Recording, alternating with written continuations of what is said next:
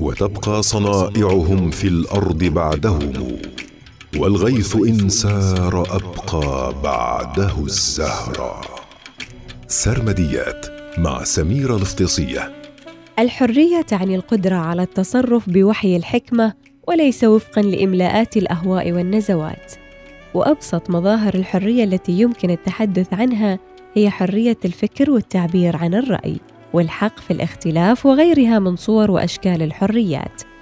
في سرمديات اليوم عن الحرية فيقول محمد الفراتي الحر يأبى أن يبيع ضميره بجميع ما في الأرض من أموال.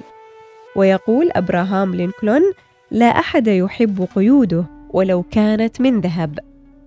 ويقول بنجامين حيث تكون الحرية يكون الوطن.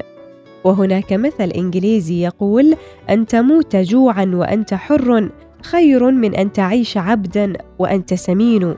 ويقول لبنتز العقل روح الحرية. سرمديات مع سميرة الافتصيه يوميا في الأوقات التالية.